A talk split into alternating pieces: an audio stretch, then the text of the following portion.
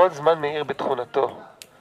לכן היה לי קשה לעשות את ה... להמשיך עם המהלך, כי כל זמן מאיר בתכונתו, יש איזו תכונה מיוחדת לראש השנה שצריך להבין אותה ולהיערך אליה בנפש, אחרת זה עובר לידך. אה, קרא עלייך מועד, יש מועד. מועד הוא מלשון אה, התוועדות, ברוך הוא מתוועד איתנו, נפגש איתנו, יש פה אה, פגישה עם ריבונו של עולם. וצריך להבין את האירוע. אז זה נקרא, אה, קודם כל פסקה בעינייה. האדם, באשר הוא אדם פרטי, הוא בן אדם אה, ספציפי, הוא מוגבל בהגבלה הצרה. אתה רואה את החיים במשקפיים של הנפש שלך. אתה לא רואה את החיים בפרספקטיבה רחבה, כי אתה, יש לך דעה מוגבלת, אה, נפש מוגבלת, דמיון מוגבל, מה לעשות? כן? הוא מוגבל בהגבלה הצרה בכל ישותו ומציאותו, כן? הוא מוגבל למה? נגד, הכוונה נגד זה למול, למול אותו הערך שצריך הוא להשכיל בנפשו, במה שהוא עבר מהכלל הגדול של כלל האומה.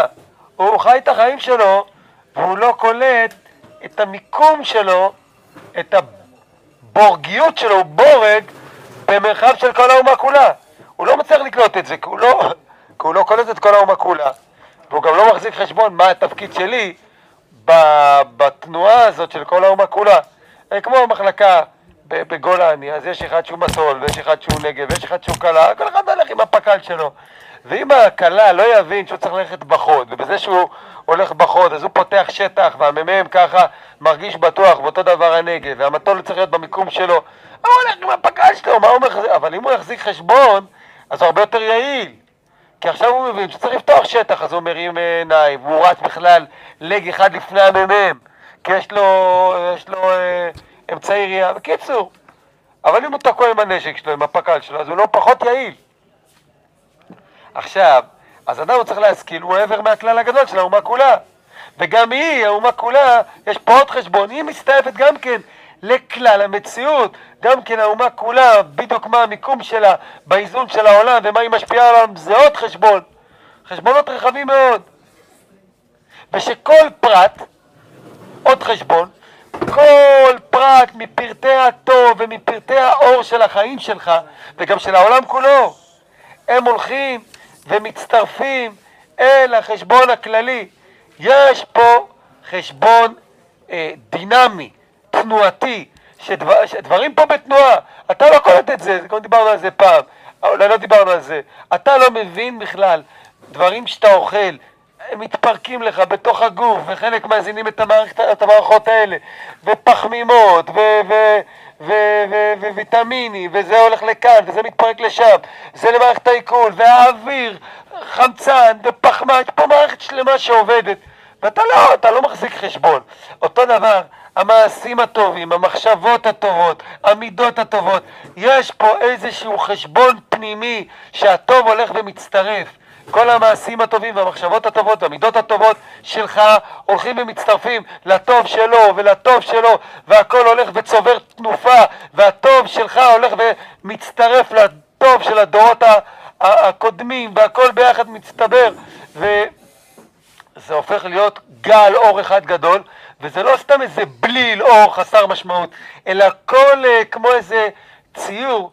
אמא שלי למדה ציור במשך uh, הרבה שנים, וזה מאוד מאוד מורכב איך מייצרים תמונה שהיא, זה ממש אמנות, משיכת המכחול, הערבוב של הצבעים, הצבע הזה עם הצבע הזה, וזה לא דומה לערבוב של הצבע הזה עם הצבע הזה. אתה עכשיו מסתכל על התמונה, אתה אומר, אה, נחמד. אבל זה לא נכון, הושקעה פה הרבה מחשבה, הצלליות והזוויות וזה. אז אותו דבר, הבן אדם, הוא לא מחזיק את החשבון של הטוב שלו, והאור שלו, והתפקיד שלו, והמשימה שלו, אבל יש פה משימה. זה ההתחלה של הפסקה. עכשיו, כן, והכל הולך ומצטרף לחשבון הכללי, באין השקף, אם הפעולות נראות לי שהטעם, או יבואו לאחר זמן, אבל נדע נאמנה, כי בוא, כי, כי בוא תבואנה, הכוונה, הלחיצת כפתור שלך, המעשים הטובים שעשית, ברגע שבן אדם הוא יצא מהציור המטריאליסטי, החומרני, בציור המטריאליסטי והחומרני, מה יש פה? יש פה שולחן, יש פה כוסות מים, הנה זה קר, אז אני יודע שזה כאן כי זה קר, זה גם כן, זה, מה, מה יש מעבר לזה? אין לי מושג.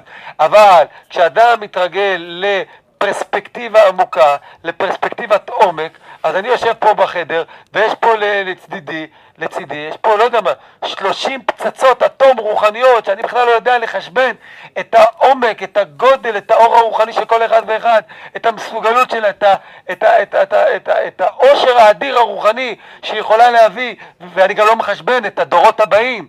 כל אחד פה הוא נציג, לא יודע מה, של, של דורות. אמר לי איזה חבר, אמרתי לכם פעם, ששיתף אותי שהם חבר טוב, בשלב בחיים שבו אה, אה, להביא עוד חיים לעולם זה גם יכול להיות קצת מסוכן. זה יכול להיות גם מסוכן, יש גיל שבו זה כבר אה, יכול להיות סכנה גם לאימא וגם לתינוק, פחות או יותר מגיל 40 צפונה זה כבר, האחוזים הם, הסטטיסטיקה היא, זה, זה צד להגיד לא להביא עוד חיים לעולם. ומצד שני הוא אומר, כשאני חושב על זה, שאנחנו מביאים, בעזרת השם, נשמה לעולם, לא, חוץ מהילד המתוק וה... בעזרת השם שייוולד, בריא, זה דורות. הילד הזה, הוא, הוא יכול להעמיד דור ישרים, עשרות ומאות ואלפי יהודים יכולים לצמוח מהנשמה הזאת, אז זה חשבונות.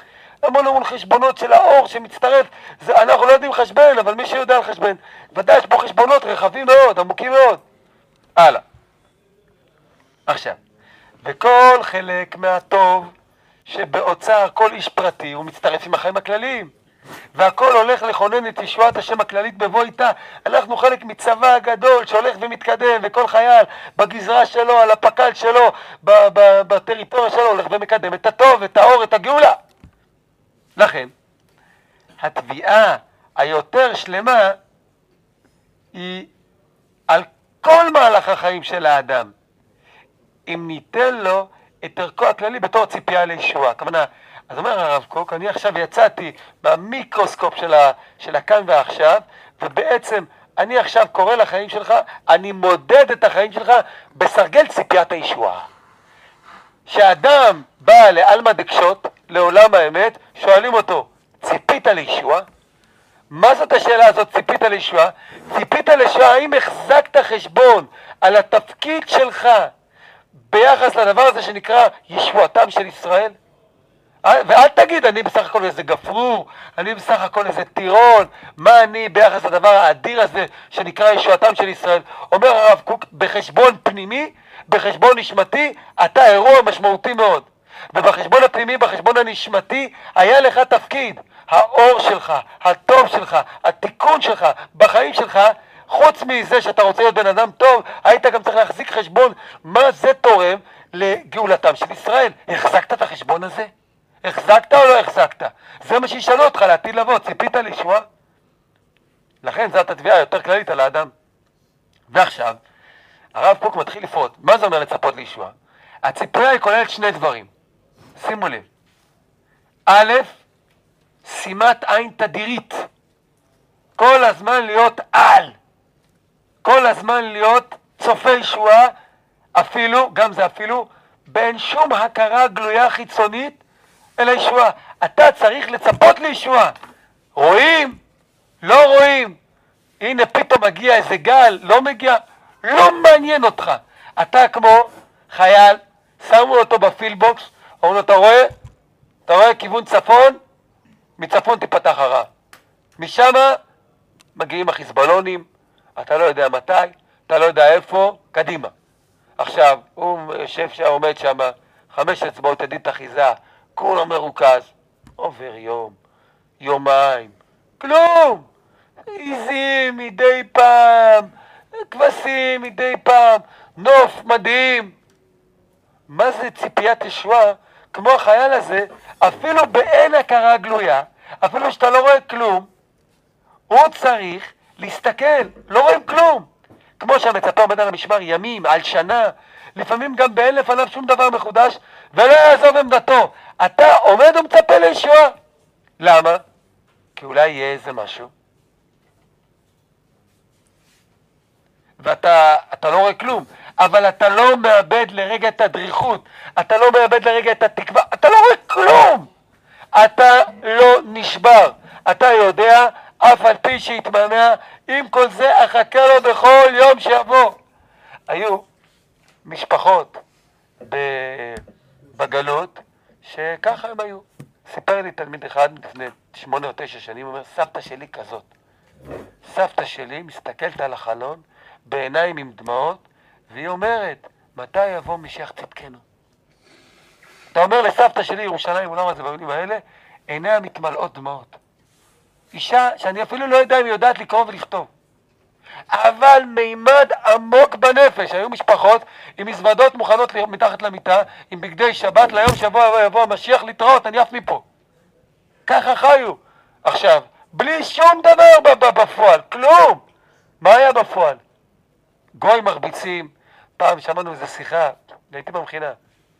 יהודי בשם איני עבדי, מאוד מיוחד, מהצפון, אולי חלק מכם שמעתם אותו.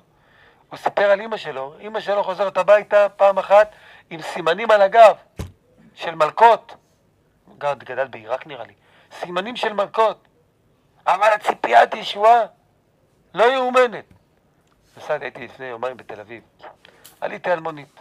אני בן אדם סקרן, התחלתי לדבר איתו. אמרתי לו, תגיד לי, כמה אתה בתל אביב? חמישים שנה. אמרתי לו, מה חמישים שנה? התחלתי את זה.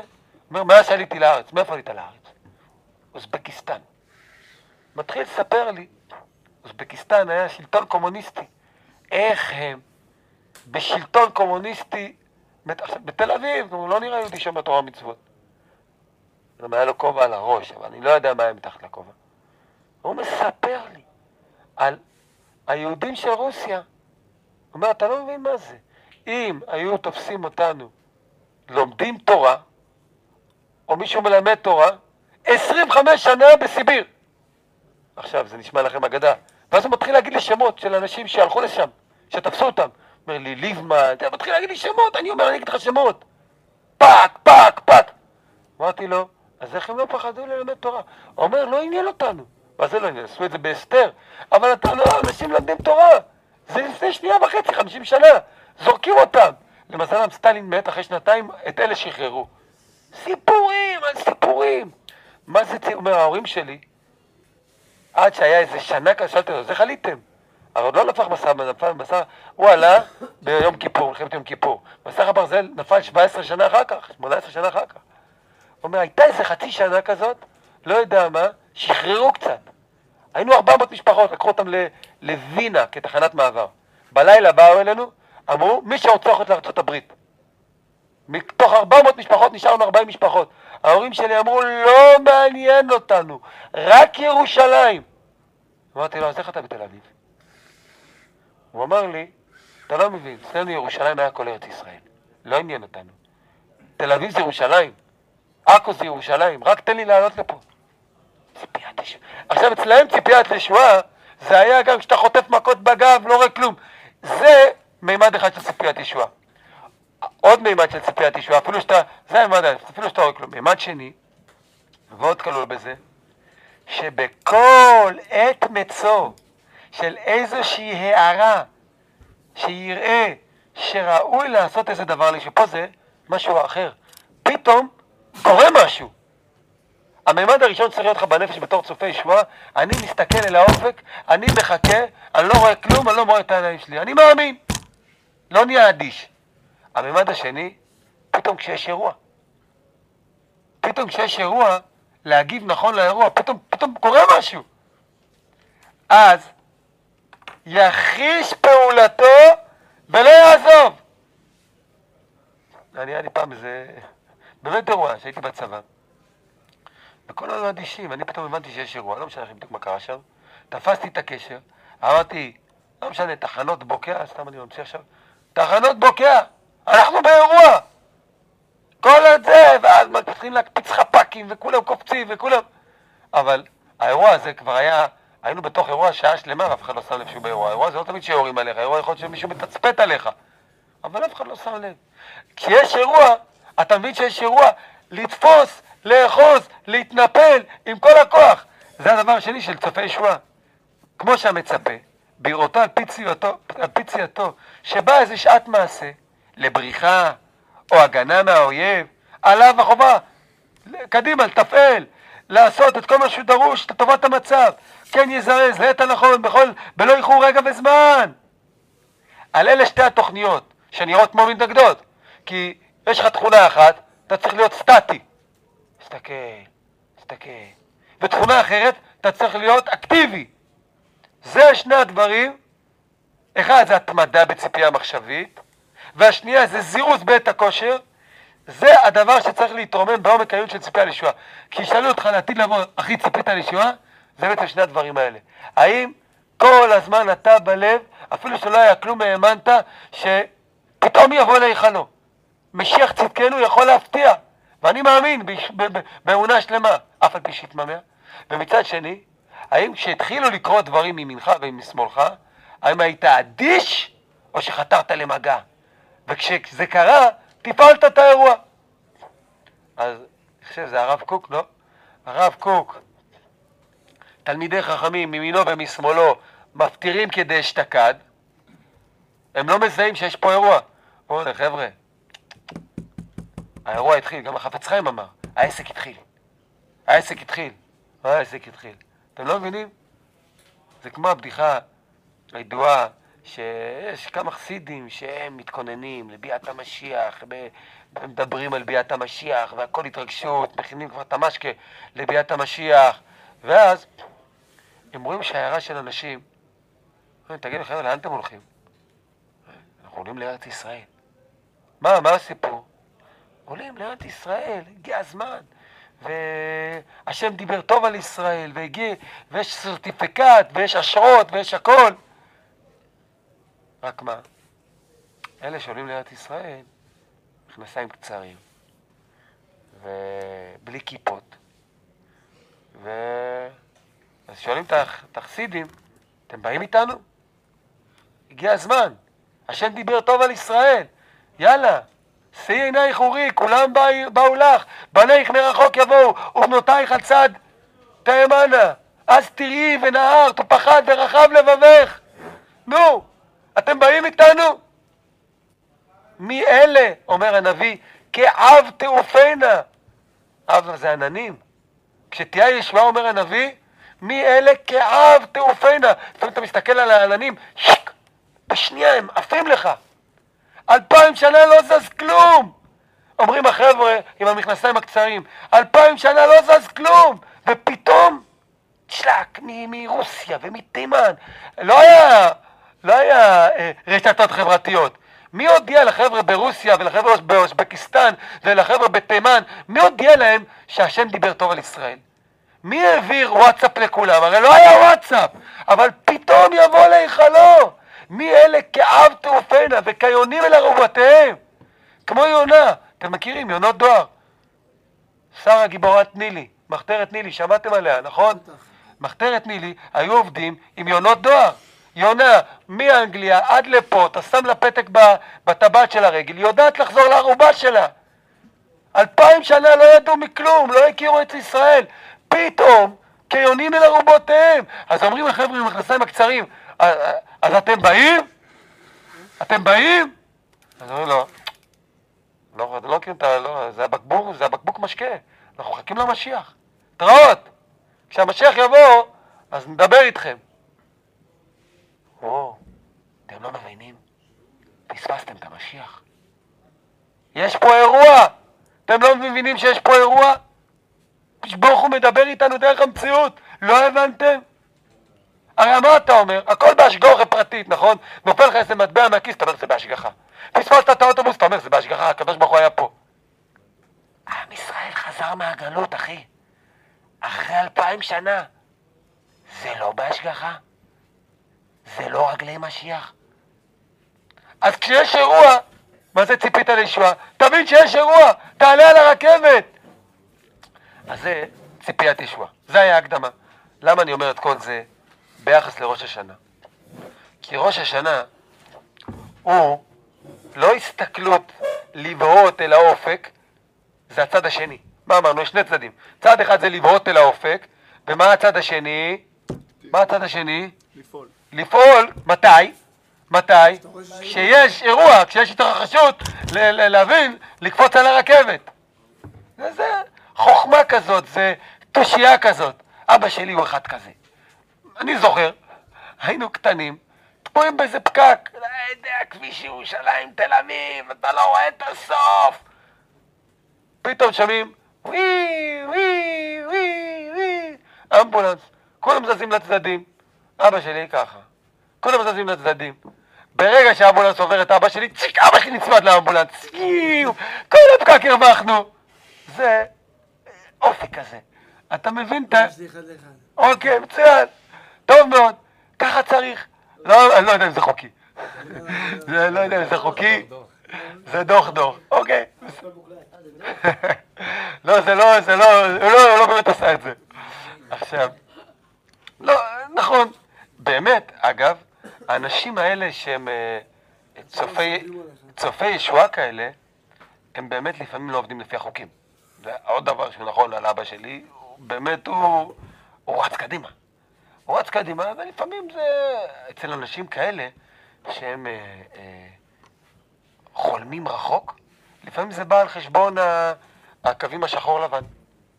אבל, אבל אחרת אתה לא תפרוץ שום דבר במציאות. אם אתה כל הזמן תלך לפי הקווים, הרב קוק, אם הוא לא היה מעז לחדש את מה שהוא חידש. הבן שלו, הרב צבי יהודה, בכל מיני מקומות במאה שערים, לא צירפו אותו למניין. הקנואים. הקנאים אמרו, לא כל החרדים, וזה היה- היה ביחסים טובים עם הרבה מהם, אבל היו כאלה שאמרו, אה, זה קוק. אתה משלם מחירים כשאתה צופה ישועה ואתה מתנפל על האירוע. יכול להיות שלא כולם ילכו איתך. אבל צריכים להיות, כשאתה רואה אירוע אתה חייב להיות אמיתי, יש פה אירוע. עכשיו, יום ראש השנה זה אירוע. ברוך הוא מתוועד איתך. ומה הכותרת של האירוע של ראש השנה? שלא נפספס אותו. אבינו מלכנו, גלה כבוד מלכותך עלינו מהרה. יש פה אירוע של, של ישועה, אירוע גדול של ישועה, אירוע של אור גדול, של מלכות השם, שמופיע בעולם, ואתה צריך לכוון את הרדיו בתדר הנכון בשביל להיות צופה ישועה, בשביל למקסם את האירוע, אחרת תפספס את האירוע. אם אתה לא תהיה בתדר הנכון, אתה עכשיו, יכול להיות שיש עכשיו, ברדיו משדרים את הכרזת העצמאות, רוסיה, יס, אני יודע, ארגנטינה, יס, ואתה בכלל, מה, אתה שומע עכשיו? לא יודע, הפועל נגד, אה, יש דרבי. אתה מפספס, אחי, אתה- מכוון בכלל לתחנה הנכונה? אתה יכול להיות ביום ראש השנה, נמצא לפניך הטקסט שמתאר אירוע מטורף שקורה כרגע בעולם, אירוע המלאכת השם. אם אתה כיוונת את התדר למקום הנכון, אתה, אתה, אתה נמצא בתוך האירוע של ציפיית ישועה, אתה גם יכול לפעול. אתה לא פסיבי, זה לא יום פסיבי יום ראש השנה. אתה גם יכול לפעול, או שאתה יכול לשמוע שיש דרבי. תקשיב לדרבי. תחליט איפה אתה תכוון את התדר שלך, אחי. איך מתכווננים לתדר הנכון? תשובה, התדר הנכון של יום ראש השנה זה התפילות. זה ברור ששם האירוע קורה. אם אתה הצלחת להיכנס לערוץ הנכון, והבנת את התפילות, והתפללת כמו שצריך, הטקסט, הט- הטקסט כבר נמצא פה. האמבולנס נוסע. השאלה אם אתה, אם אתה מצליח להידחף מאחורי האמבולנס ולהרוויח איתו את הפקק, או שאתה תקוע בפקק, כמו זה לא יודע מה, כמו שהיית שנה שעברה ולפני שנתיים, ואתה סופר את השעות, ואתה חושב מה מגישים בארוחת צהריים, ורק ככה תפוח בדבש. עזוב עכשיו את התפוח בדבש. אתה צריך להיות בתוך התפילות, ואתה צריך להיות שם ולהתפלל. אבל מה הבעיה? מה הבעיה? אנחנו לא יודעים להתפלל. וזה הפסקה הבאה ברב קוק. הרב קוק אומר, יש לנו בעיה. אנחנו נכים. אנחנו לא יודעים להתפלל. ואחד מהצינורות הכי משמעותיים של החיים, שזה צינור התפילה, ומי גוי גדול אשר לא אלוקים קרובים אליו, כי השם אלוקינו בכל קוראנו אליו. ומה המשך הפסוק? ומי גוי גדול אשר לא חוקים ומשפטים צדיקים. שימו לב, מה זה חוקים ומשפטים צדיקים? הכוונה למה? לתורה. אז תורה היא מספר שתיים. ומי גוי גדול אשר לא אלוקים קרובים אליו, בכל קוראנו אליו. התכונה היותר משמעותית שלנו זה לא התירי, זה היכולת שלנו לקרוא לקדוש ברוך הוא, לצעוק לקדוש ברוך הוא, לדבר עם הקדוש ברוך הוא, זה עיקר התכונה שלנו. אבל מה, אתה רק מגיע לתפילה, אתה מתחיל להתאפץ, וחושב על זה, וחושב על ההוא, וחושב על... אנחנו לא יודעים להתפלל. ויום ראש השנה זה יום של תפילה. אומר הרב קוק, פסקה ל"ג בקבצים. בתוך עצמיות הנפש, בתוך העומק של העומק שלך, כן? בתוך עצמיות הנפש, לא, בדקתי מה השעה, פשוט זה השעון שלי. בתוך עצמיות הנפש, תמונות וספונות, כל הנטיות היותר טובות. אתה בפנים, מה יש לך בפנים? בתוך, הנש... בתוך עצמיות הנפש זה הנשמה, נכון? זה בנוי ברובדים, יש לך, נגיד את זה בפשטות, נשמה, מעל רובד הנשמה יש את רובד הנפש, ומעל רובד הנפש יש את רובד הגוף. אני לא יודע אם מעל. הנפש היא בין הנשמה לבין הגוף. העצמיות של הנפש זה, הנפש, זה הנשמה. מה יש שם? כל הנטיות היותר טובות. אתה מלאך. כל אחד ואחד מכם מלאך. מעולה, אבל מה הבעיה?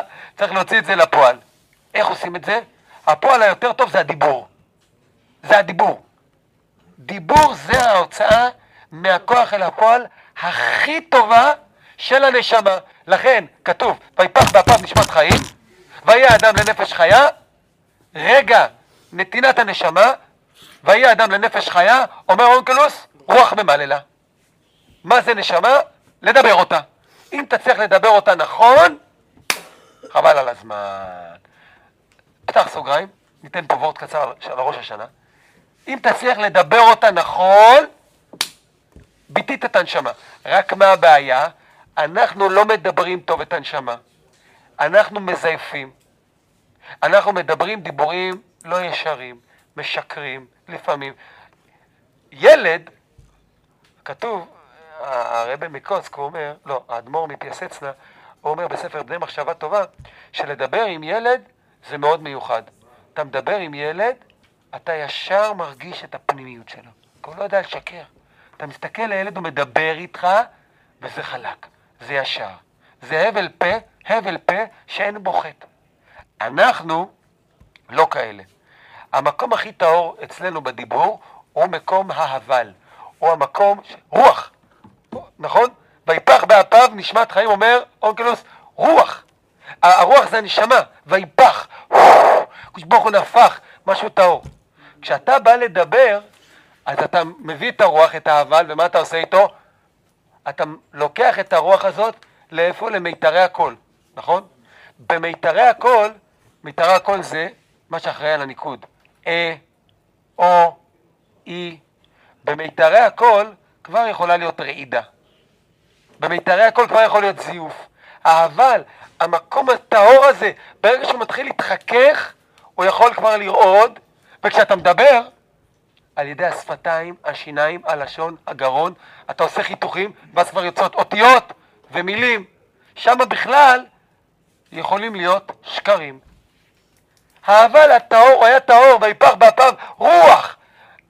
אדם שמדבר בטהרה גמורה, אז גם מיתרי הקול לא הורסים, וגם הדיבור לא נהרס, ככה ילד מדבר, זה יוצא טהור. ילד, אפילו שיש לו את מיתרי הקול והדיבור, זה לא נהרס. זה האבל הטהור. הדיבור, אומר הרב, הוא יכול להוציא הכי טוב את הנשמה. מה קורה דרך אגב בראש השנה?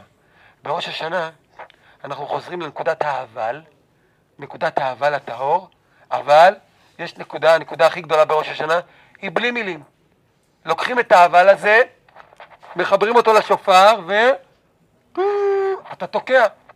יוצא הקול של האבל, בלי מיתרי הקול, בלי חיתוך האותיות, בלי המילים, זה הקול של הנשמה.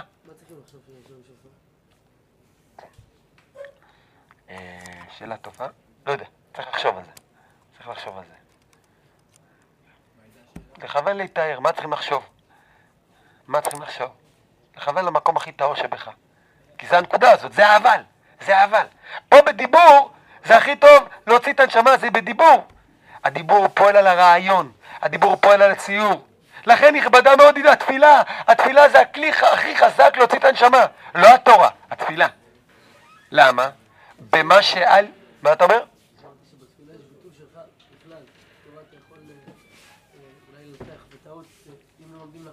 כן. נכון, נכון.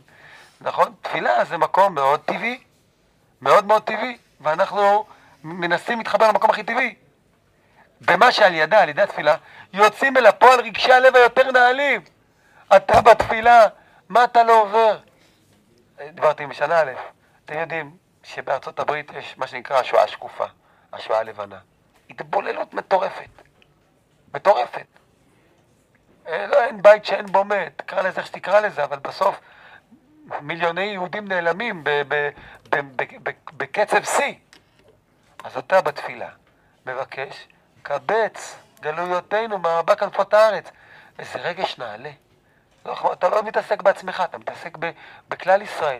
ואתה מבקש שם, אתה רוצה בתשובה, אתה, אתה, במוח שלך אתה עובר בתל אביב, אתה, ואתה אומר, ריבונו שלום, אתה רוצה בתשובה. ואתה מבקש שם על פרנסה לעם ישראל. זה הרגשות הכי נעלים בתפילה, ואתה מדבר אותם. מעולה. והתפילה, ממשיך הרב קוק, היא עשויה בצורה שמתאימה לרגש של הלב. זה בבקשה, אז זה טוב, אז זה מתאים לרגש, ואתה מתרגש. שדרך הקשבתם של רגשי הלב היא אחרת. היא לא כמו הדרך של ההקשבה ההגיונית. זה גם ההבדל בין גברים לנשים. תגידו לי אתם, מה ההבדל בין גברים לנשים? גבר יותר שכל, אישה יותר רגשית. נכון, גבר יותר, גבר יותר שכלי, אישה יותר רגשית. לא במקרה יש לאישה בשנים הראשונות של הילדות של הילדים תפקיד מאוד משמעותי בגידול הילדים. למה? כי ילד הוא מאוד מאוד רגשי, והיא מבינה אותו. ילד הוא מאוד מאוד חווייתי, והיא מבינה אותו. לכן, אם כל חי, איך הייתה נקראת? חווה. זה לא סתם. מצד החיבור העמוק לחוויה, חוויית החיים. משהו מאוד מאוד עמוק. וזה הרגש. אבל השכל, אה, הוא טכנוקרט, טה-טה-טה-טה, הוא עובד בקווים ישרים. איך אנחנו לומדים תורה? בשכל. אחד ועוד אחד שווה שתיים, שתיים ועוד שתיים שווה ארבע, ארבע ועוד... זה שתי מישורים אחרים. עכשיו, אומנם, כשהנפש הפרטית שלך והנפש הלאומית של כל עם ישראל היא בריאה, אז הנפש יודעת את חילה, הכוונה היא יודעת את היתרון שלה, היא יודעת את הכוח שלה, והיא לא מפחדת כלל מהסתירות, לא מתפחדת כלל, מתפחדת כלל מהסתירות ההגיוניות, כי בסוף יש בעיה. מה הבעיה? יש הרבה דברים שהם לא מסתדרים הכי טוב בהיגיון כשאני מתפלל. למשל, תנו לי דוגמאות לדברים שלא מסתדרים הכי טוב בהיגיון כשאני מתפלל. מה לא הגיוני? יש אחד ו-13 קרים, עכשיו מתים. אוקיי, נו אז מה? הם צריכים, אה, כאילו, אפשר לדמיין את זה, אבל כל שלא תדמיין את זה, אז זה- לא מה שזה יהיה. אוקיי, צריך להשתמש בדמיון, אני שומע. כבר אמרת, להשתמש בדמיון, זה כבר מעצבן את השכל. זה כבר מעצבן את השכל. מדברים פה על כל מיני דברים. ומלוך על כל העולם כולו לבדיך. אז בינינו, מה? מתי ימלוך על כל העולם כולו לבדו? עזוב, תצא מטר וחצי, מ, תוציא את האף שלך מהיישוב נווה. איפה ריבונו של עולם הולך? איפה ריבונו של עולם הולך? אה, איפה מדינת ישראל נמצאת? מתי הוא ימלוך על כל העולם? בסדר, לעתיד לבוא, עכשיו אתה מבקש את זה כאילו, כאילו לא יודע מה. בשכל, אתה יודע, יכול להיות, אני לא אומר שלא, אבל זה יקרה עוד מלא זמן. אולי אצל הנכדים של הנכדים שלי. אז השכל אומר לרגש, סתום את הפה. סתום את הפה, שתוק. שתוק, אתה מדבר שטויות כאילו, מה אתה... מתחיל להתלהב לי, מה אתה מתלהב? איזה עוד סתירות הגיוניות יש בעצם מעמד התפילה? כן, אז מה? זה גם צריך להת- להתחיל לדמיין את זה. אוקיי. אוקיי, יש דברים שאנחנו לא מצליחים לדמיין. מה עוד?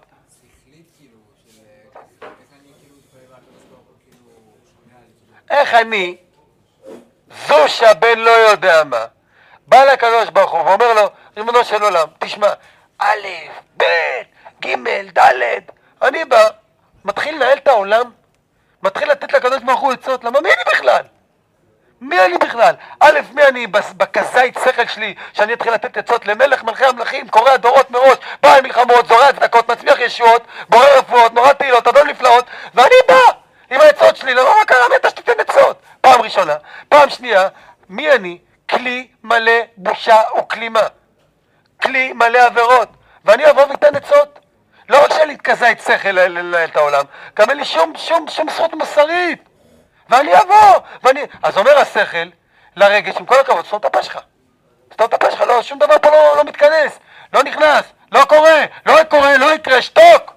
כן, אני חושב שגם משהו בהיעלמות, שאתה לא באמת רואה מישהו שמדבר, כאילו, נכון. אה, צריך לפתח את הרגש ואת השכל, שההבנה שיש פה משהו הרבה יותר גדול שמנהל את העולם, ולחבר ביניהם, ונקודה מאוד אה, חזקה, שכאילו, קשה, קשה כאילו שהקדוש ברוך הוא לא מגיב לך מה שאתה רוצה, נכון. אתה רק מבקש, אני עומד, מתפלל, מתפלל, מתפלל. וואלה, נחמד. מי חותם לי שמישהו שמע אותי בכלל? מי חותם לי? איפה? מי שמע אותי? מי? אני מתפלל מכל הלב, איפה? מי שמע אותי? שום, לך תדע מה, השפיע, לא השפיע. יש כל כך הרבה קושיות על התפילה. שמגיע הרגש, מגיעה הנפש, היא רוצה להתפלל, מגיע השכל, מכניס מחסנית, פה פה פה פה פה פה פה פה, נותן לה כזה צרור רוחב, שהיא לא מסוגלת בכלל להוציא מילה. אתה נבוך בכלל להתפלל. זה הבעיה. אתה מגיע ליום ראש השנה, תפילות כאלה יפות, אתה מפונצ'ר לגמרי. אתה כולך מפונצ'ר לגמרי. אז זה מה שהוא אומר. כשהנפש הפרטית והלאומית היא בריאה, כשעם ישראל יושב, עוד מעט הוא יגיד, היא יודעת יפה את חילה ולא מתפחדת מהסתירות ההגיוניות. כי היא יודעת, היא לא מתרגשת. שונות הן דרכי ההרצאה של ההיגיון ושל ההרגשה הנשמתית. כלומר, כשאתה מאופס על עצמך, כשעם ישראל הוא מאופס על עצמו, הוא לא מתרגש מהסתירות האלה. הוא יודע, יש היגיון, יש לוגיקה, יש שכל, ויש משהו פי אלף יותר מזה. יש חיים! יש שכל, ויש כל מיני הגדרות, ויש חיים! זה פי אלף יותר גדול! אה, יגידו לבן אדם, תגיד לי, למה אתה אוהב את אמא שלך? נו, נו, למה אתה אוהב את אמא שלך? כי מה? אתה אוהב את אמא שלך? למה? הולידה אותך. מצוין, הלאה, מה עוד? דואגת לי להכל. דואגת לי להכל, אוקיי, מה עוד? אחלה מרק בשר, אוקיי, למה, מה עוד? לך גידלה, מצוין, יופי. בוא, נגיד פה רשימה של עשרה דברים. אני, אמא שלי הייתה פה והייתי אומר, אמא, אני אוהב אותך כי... טק, טק, טק, טק, הייתה שומעת. בסוף הנאום הזה אתה נותן סטירת לחי. בגלל זה אתה אוהב אותי, זהו כאילו? זה אתה אוהב אותי? ובאמת, אין לי מילים להסביר את עומק האהבה שלי לאמא שלי. עומק האהבה שלי לאימא שלי היא הרבה יותר מהמילים המקומטות שמנסות בצורה עלובה ומצומצמת לתאר משהו שהוא הרבה יותר גדול. כי עומק האהבה לאימא הוא חיים! הוא חיים! הוא משהו אדיר! הוא משהו נפלא ונשגב! והוא לא מצומצם במילים. אה, אבל בשכל, אני, יש לי כל מיני הסברים למה אני אוהב את אמא שלי, אבל עזוב אותי מההסברים האלה, יש פה משהו אדיר, יש פה איזושהי תנועה אדירה שהיא נוסעת של, של קשר, של חיים, של אהבה, משהו עמוק מאוד. הנפש, כשהיא חזקה, היא מרגישה את אותה חוויית חיים כלפי הקדוש ברוך הוא. וגם אם יבואו סתירות הגיוניות, וגם אם יבואו כל מיני קושיות, תגידו, רגע, רגע, רגע, מה אתה מבקש על גאולה? לא מגיע לנו גאולה. תראה את המצב בדיזינגוף, בשיינקין, כל מיני מקומות, וגם פה, ואתה לא תיקנת, כל מיני קושיות מצוינות. נכון, קושיות מצוינות. אבל הנפש שלנו, שהיא צופת ישועה, שהיא שוקקת גאולה, שהיא מרגישה את עם ישראל, אתה מגיע לתפילה, אתה מסוגל להתחבר לרכבת של הקשר האדיר של עם ישראל עם הקדוש ברוך הוא ולדפוק על שערי שמיים ולמשוך את הגאולה. אה, זה המלחמה. זה המלחמה בין מה? בין ההרגשה הנשמתית, שאיתה אתה יכול להתרומם למקומות אדירים, רחבים מאוד מאוד מאוד, הרבה יותר מהמילים והשכל העלוב, לבין השכל. רק מה הבעיה? אז עוד פעם, כשהמצב הוא ככה, כשאתה אדם שחי את הרגש הנשמתי, התפילה הולכת ופורחת. עולה היא התפילה כמו שלהבת העולה מאליה. חבר'ה, כשהתפילה היא עובדת כמו, כמו שצריך, אני מתרגם את המילים של הרב קוק, זה כמו שריפה. זה כמו שריפה. זה אירוע רגשי אדיר, לא אירוע רגשי זול. יש לרגש כמה מימדים. הרגש יכול ל- ל- להיות באקסטזה מדברים מאוד מאוד נמוכים ועלובים. מגוף, מבשר, ממוזיקה שמניעה דברים מסוימים בנפש, רחמנא ליצלן. אבל כשאדם נמצא בתפילות ראש השנה, במקום שבו המילים הנשגבות האלה מתחברות לניגונים הנכונים, מתוך ברוב עם הדרת מלך, מתוך אווירה של טהרה, לכן אני חושב שחשוב להישאר בראש השנה בבית מדרש שלך, אלא אם כן אתה נמצא במקום שהוא מאוד מאוד מקדש אותך ומתאר אותך. כי התפילות ברוב עם, הדרת מלך, מתוך אווירה של תורה, מתוך אווירה של יראה, מתוך זה, המילים האלה מתחברות לרגש, ואז יש לך כוח אדיר. יש לך כוח אדיר. זה כמו שריפה, שריפה של טוב. אה, אז אין שום מחשבות זרות, אין שום מצוון רוח. אה, אבל מה קורה? על ידי דלדול האומה, עם ישראל נחרב, נתמעט כוח הרגש הלאומי, קיבלנו סטירת לחי, יצאנו לגלות, איבדנו את ההרגשה הכללית.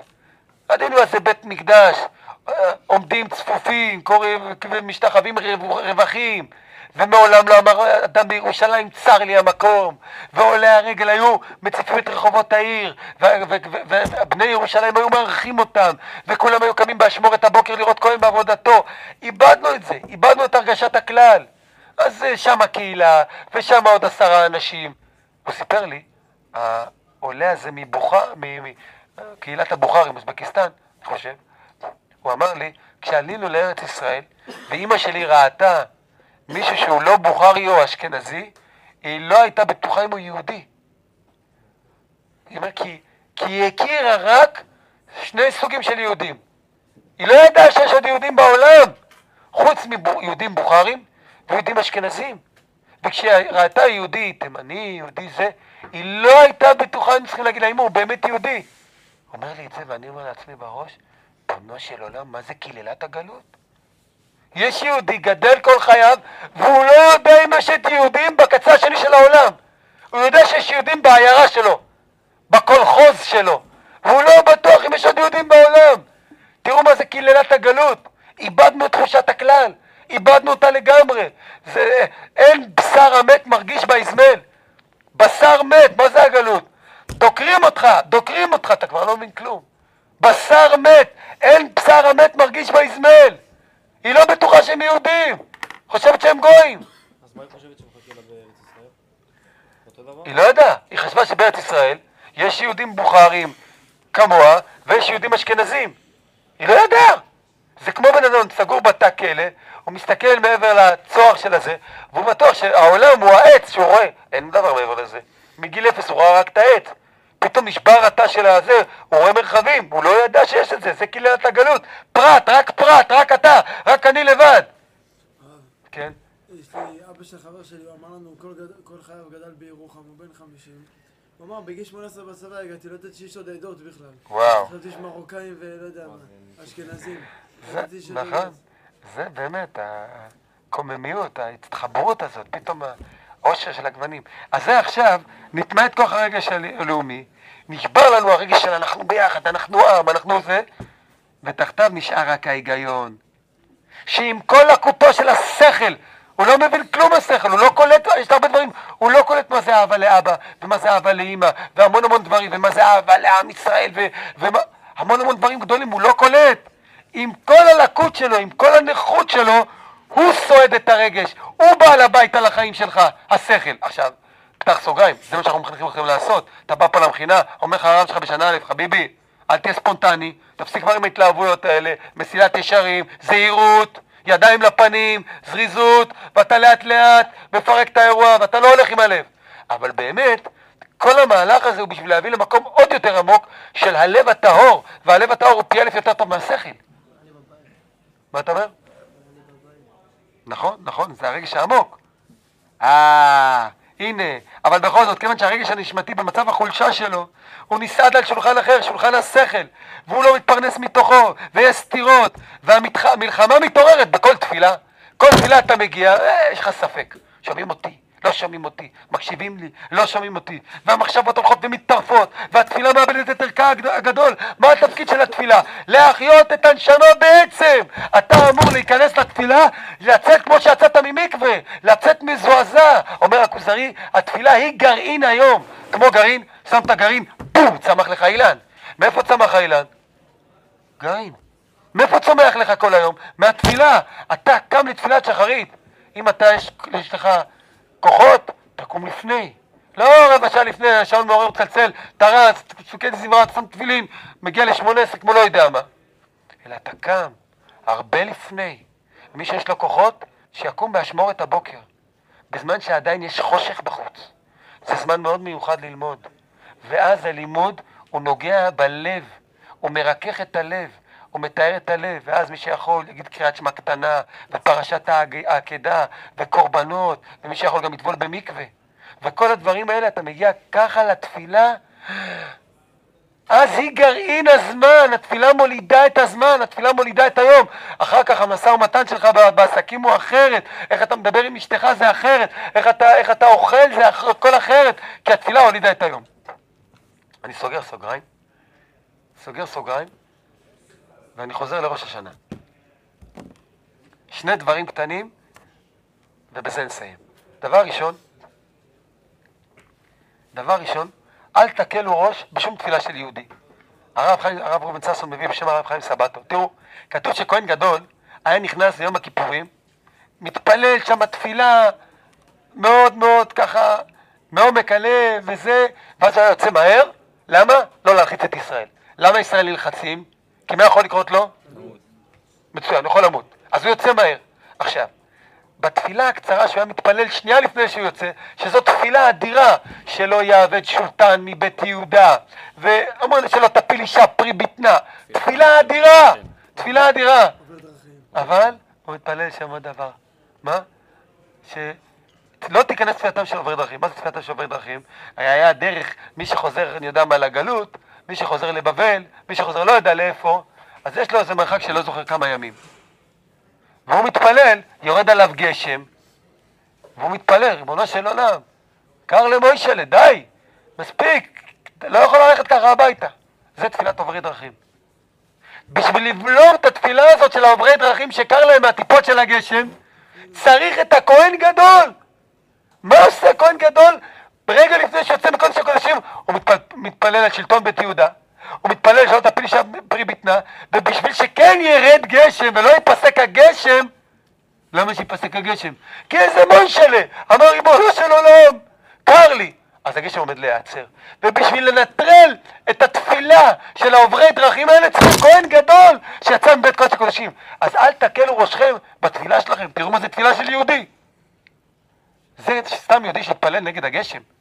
אבל אתם בראש השנה, ומזה אני מסיים, אתם לא מתפללים בראש השנה שלא ירדו עליכם טיפות. כל אחד ואחד בראש השנה, אתם חייבים להבין, חברים, אנחנו, כן, מזמור קי"ב בתהילים, לא ביזה תפילת הערער. לא ביזה תפילת הערער. מה זה תפילת הערער? תפילת הערער זה אחד שאין לו כלום. אנחנו מצד אחד, אין לנו כלום. מי אנחנו שנבוא בתפילות לקדוש ברוך הוא? במיוחד אנחנו, 15 שנה האחרונות, אנשי אמונה אבדו. כמה גדולי עולם נפטרו לנו 15 שנה האחרונות? מה נשאר לנו? הרב שטיינמן, הרב אלישיב, הרב מרדכי אליהו, הרב עובדיה. תראו איזה מכה. הרב אדלשטיין. מה זה? מה נשאר לנו? תפילת הערער. מצד אחד אנחנו מגיעים ככה. למה לא בזה תפילת הערער? כי אתה מגיע לראש, ועוד עם כל, ה, כל אחד פה סוחב את השק של הדברים הלא טובים שהוא עשה. אבל יש דבר אחד שאסור לכם לשכוח. כל אחד בראש השנה הוא נציג. הוא נציג של כל אלה שעלו בסערה השמיימה, במיידנק, בטרבלינקה, באושוויץ. נכון? אתה יוצא ממיידנק, שבע טון אפר אדם, יהודים. שבע טון, עזבו, שבע טון אפר אדם. מה, אתה לא נציג שלהם? מה אנחנו אומרים בתפילות שלנו? תפילות שלנו, עשה למען ההרוגים על שם קודשך. אתה לא בא בשם עצמך. אם היית בא בשם עצמך, להתראות, דלת מסתובבת, תעוף מפה. אתה בכלל לא בא בשם עצמך.